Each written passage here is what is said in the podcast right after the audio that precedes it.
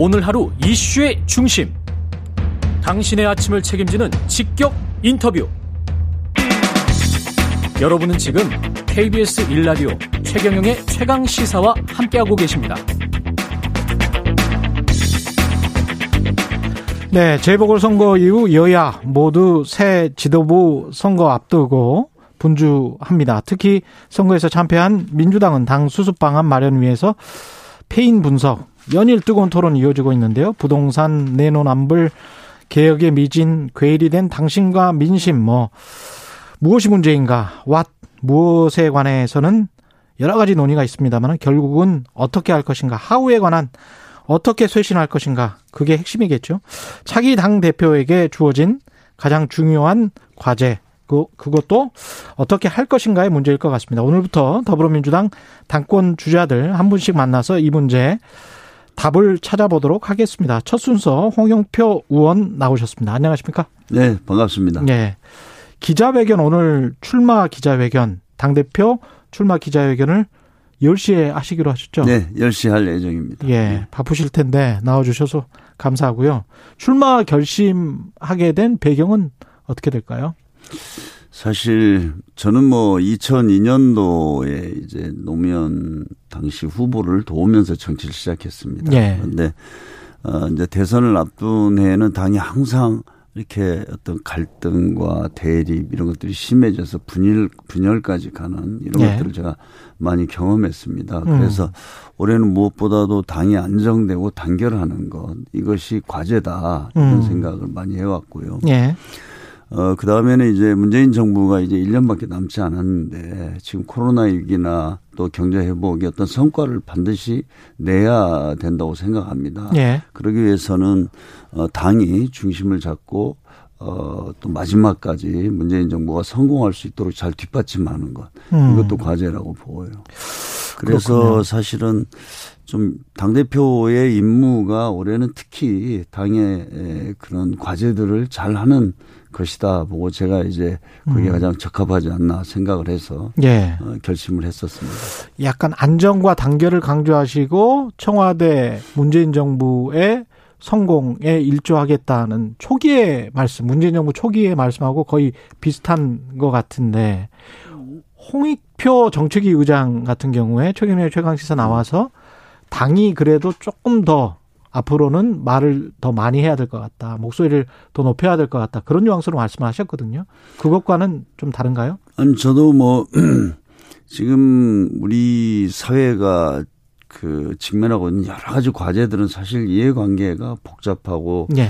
어, 그런 사이에서 어떤 사회적 갈등이나 대립들이 있지 않습니까? 그걸 조정하고 조율하는 것은 전 정치의 영역이라고 생각합니다. 예. 사실 뭐 국회라는 데가 어, 그런 다양한 사회적 이해관계를 조정하는 데인데 그게 음. 잘안 되지 않습니까? 예. 어, 그래서 저는 주요 정책이나 이런 것들에 대해서는 어, 정말 당이 이렇게 책임을 갖고 주도해 가야 된다 이렇게 생각합니다. 음. 그런 데서 저는 우리 당이 어떤 더 중심적 역할을 해야 된다는 것, 당정청 간의 관계에 있어서도 음. 어, 저는 뭐 그것은 맞다고 생각합니다. 그건 맞다. 그리고 예. 저는 뭐 이번에 대선 과정에서도 좀 당이 중심이 돼서 공약이나 정책도 음. 어 과거에는 이제 대선 주자들이 싱크탱크를 만들어서 했지 않습니까? 예. 그러나 저는 그것이 이제는 우리 당이 뭐 173명이나 되는 의원도 있고 80만 명의 당원입니다. 어. 뭐 이런 어떤 그 저희들의 어떤 잠재력을 예. 충분히 활용해서 예. 당이 중심이 돼서 어떤 공약이나 정책도 저는 당론으로 채택하고 예. 물론 대선 주자들이 제시하는 좋은 정책들이 있으면 그 수용하면 됩니다. 예. 그렇게 하고 어 그래서 어 어떤 대선 공약이나 정책이 당의 당론이고 그것을 어 저 대선 승리 이후에도 국정 운영에서 당이 책임을 지고 어 가는 그런 음. 토대로 해야 된다 이런 생각은 가지고 있습니다. 정당 중심의 정치. 예. 그렇죠. 그래서 제가 어뭐 당 대표가 되면 그런 시도도 좀 해보려고 합니다. 재보궐 선거 패배 때문에 쇄신은 하기는 해야 될 텐데 음. 민주당이 그 원인 분석과 관련해서는 서로 약간 엇갈리고 있는 것 같습니다. 일단은 원인은 뭐였다고 보십니까? 어, 저는 뭐 두 가지라고 봅니다. 하나는 어떤, 음, 부동산 정책이 네. 좀 실패하면서 무능하다는 비판. 이거는 뭐 저희가 어느 정도 수용할 수밖에 없다고 생각합니다. 네. 그리고 또 하나는 어떤 내로남불인데요. 예. 뭐 정의와 공정을 이야기하면서 우리에게는 왜 이렇게 엄격하지 못하느냐. 그래서 음. 저는 이두 가지가 이제 결정적인 문제고 예. 그러나 일부에서 이야기하듯이 무슨 음. 검찰 개혁이나 이런 개혁을 하다가 민생을 하지 않았다. 거기에 대해서 저는 동의하지 않습니다. 음. 왜 그러냐면 저희 문재인 정부가 들어와서 우리 예. 한국 사회의 가장 큰 문제는 예를 들어서 양극화, 빈부격차, 소득 불평등 이런 문제 아닙니까? 예. 그것 때문에 소득주도 성장도 했었고요. 그다음 또 4차 산업혁명 대비해서 미래 일자리를 위해서 또 혁신 성장, 공정 경제. 그다음 최근에 보면 코로나의 재난 지원금을 둘러싼 여러 가지 논쟁 같은 걸 보면 이 모든 게 다 민생입니다. 예. 우리가 그 민생을 미흡하게 좀 더 과감하게 재난 지원금을 할 때 정말 어려운 영세 자영업자들한테 500만 원이 아니고 한 1000만 원 정도를 줘서 위기를 극복하게 한다든가 네. 이런 논쟁은 있을 수가 있지만 우리가 어떤 그런 검찰 개혁을 비롯한 이런 어, 개혁 과제 때문에 민생을 소홀히 했다. 네. 돌보지 않았다. 여기에 대해서는 저는 동의하지 않습니다. 그것도 했다. 저는 그런 것들을 많이 해왔다고 봅니다. 음. 근데 이제 그, 그것과는 별도로 음. 조국 전 법무부 장관 사태가 야기한 어떤 공정의 문제, 그게 민심에 스며들어서 뭐 한 2년 지났습니다마는 이게 네. 과연 공정했는가? 그리고 사회 지도층이라고 할 수 있죠. 집권 네. 여당이니까. 네. 어, 이게 맞는 것인가? 우리는 믿었는데 배신을 당했다. 그런 어떤 느낌? 2030 특히 그 그쪽의 어떤 반응에 관해서는 어떻게 생각하세요? 그것은 이제 저는 우선 당을 보면 예. 저희가 이제 작년부터 좀 문제가 됐었던 여러 가지 국회의원들과 관련된 예. 여러 가지 사안들이 있었습니다. 음. 저는 그런 것들에 대해서 저희가 어, 더 신속하고 엄격한 조치를 좀 못 취한 몇 가지가 있다고 봅니다. 음. 그래서 예. 를 들면 저는 지금 권익위에서 우리 국회의원들 4월 30일까지 투기에 대한 전수조사를 하지 않습니까? 예. 저는 그 결과가 나오면 정말 우리 국민들이 납득할 수 없는 그런 또 투기가 명백하고 그런 것과 연, 어, 그게 확인이 되면 저는 뭐 우리 국회의원들에 대해서도 정말 아주 가혹한 조치를 취해야 된다고 봅니다. 예. 그래야 그런 문제들을 좀 잘 처리를 해야 국민들이 볼 때 내로남불 소리를 듣 지 않도록 할거 아닙니까? 예. 그래서 저는 뭐 정말 전 뭐 단단히 각오하고 있습니다. 제가 만약에 당 대표가 된다면 예. 우리 민주당의 국회의원 소속 국회의원뿐만 아니라 음. 어, 관련된 당직자나 이런 사람들이 명백한 어떤 투기에 연루됐다. 뭐 연루됐다. 확인이 되면 어떻게 하실 겁니까? 정말 저, 저는 좀할 수 있는 모든 조치를 다 취할 각오가 있습니다. 할 수 있는 모든 조치라는 거는 뭐 출당도 있을 그렇죠. 것 같고. 출당도 있을 수 있고 뭐 예. 당내 또 여러 가지 뭐 그 정도에 따라서 다르겠지만 음. 예. 저는 뭐 어떤 저희들이 아픔을 각오하더라도 그 반드시 해내야 된다고 생각합니다. 예. 근데 국민들이 느끼는 것들 아까 제가 이제 검찰 개혁 관련해서 말씀드렸었고 음. 조국 관련해서 말씀드렸었는데 이제 민생 우리도 열심히 했다 이런 말씀하셨거든요. 네. 근데 2650님은 이렇게 지적을 하셨어요. 그런데 빈부 격차는 더 늘어났고 검찰 개혁의 실체는 여전히 모호합니다.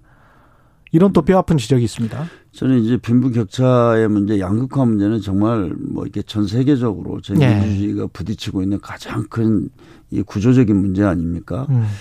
어, 뭐 전 세계적으로 다 보면 이 또 코로나로 인해서 양극화가 소득의 양극화가 더 심해졌습니다. 네. 그런데 저희가 이제 아시겠지만 어, 예를 들면 최저임금 문제 우리가 한 30년 만에 16.4%첫 해에 올렸을 때 네. 지지율이 한 20% 떨어졌습니다.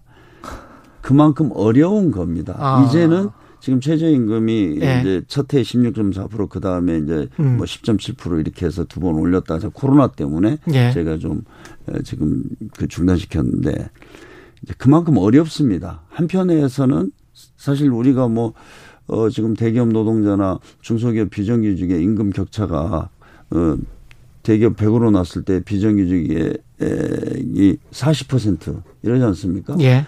이런 것들을 좀 해결하기 위해서 노력하는 것은 그렇게 그냥 하루아침에 되는 건 아닌 것 같습니다. 예. 그리고 또 경제 상황이라든가 이런 걸 하다 보니까 그래서 제가 아까 말씀드린 대로 음. 이런 문제들을 저희가 노력을 안 한 게 아니고 음. 좀 미흡했죠. 좀더 예. 과감하게 나가지 못한. 더 했어야 됐다. 저는 개혁을. 방향은 맞다고 생각합니다. 그러니까 소득주도 성장이랄지 검찰 개혁이랄지 이런 방향은 맞다. 방향은 마, 마, 맞으나 예. 좀 맞다고 생각합니다. 예. 검찰 개혁도 우리가 해야 될 거 아닙니까? 그렇죠. 좀 예. 공수처도 해야 되고 기소권 수사권 분리도 해야 되는데 음. 이것이 얼마나 또 국민적인 공감대를 얻어가면서 음. 하느냐 하는 문제도 저는 분명히 있다고 봅니다. 예. 그런 속에 저희들이 고민이 있는 거죠. 음. 속도 조절 같은 거를 생각을 하고 계십니까? 국민들의 공감을 얻어가면서 한다는 그 말씀에? 어, 예를 들어서 최저임금 문제가 대표적인 것 아닙니까? 예. 그래서 지금 노동계는 지금 뭐 문재인 불만이죠. 정부에 대해서는 뭐 예. 완전히 적으로 박근혜 정부랑 다를 게 뭐냐 네, 이렇게 좀 이야기를 하고. 있죠. 예. 우리 첫해 지지율이 20% 떨어졌습니다. 저는 음. 그걸 원인으로 보거든요. 음. 최저임금 때문에. 예. 그거는 또 자영업자라든가 한계 중소기업 같은 경우는 반발하고. 그렇죠. 그다음 또 검찰 개혁도 저는 어 진짜 제가 저 원내대표 할때 음. 정말 패스트 트랙으로 이 공수처를 이제 추진할 때 국민 여론 70%였습니다. 예. 그러나 지금 검찰이 얼마나 집요하게 이걸 공격을 합니까? 음. 저는 뭐 직접 뭐 그런 걸 많이 경험한 사람이거든요. 예. 그래서 어 그럼에도 불 그러다 보니까 어이 검찰 개혁 특히 이제 마지막 단계 와 있는데 저는 이거 반드시 해내야 된다고 봅니다. 예. 그러나 또 어, 우리가 검, 또 국민들이 일부가 걱정하는 것은 음. 뭐 기소권 수사권을 분리했을 때 어떤 뭐 경찰을 믿, 신뢰할 수 있느냐. 음. 그러면 그것에 대한 통제 장치를 어떻게 할 거냐. 예. 뭐 이런 것에 대해서 저희가 완벽한 어떤 어 국민들이 아 그렇게 되면 그렇게 기소권 수사권 분리해도 아무 문제가 없다고 할 정도로 그런 안들을 완벽하게 만들어야 된다고 생각합니다. 예. 저는 이제 그런 안을 만들고 또 국민과 소통하면서 국민들의 동의를 얻고 이런 과정은 좀 필요하다 이렇게 생각하는 거죠. 예.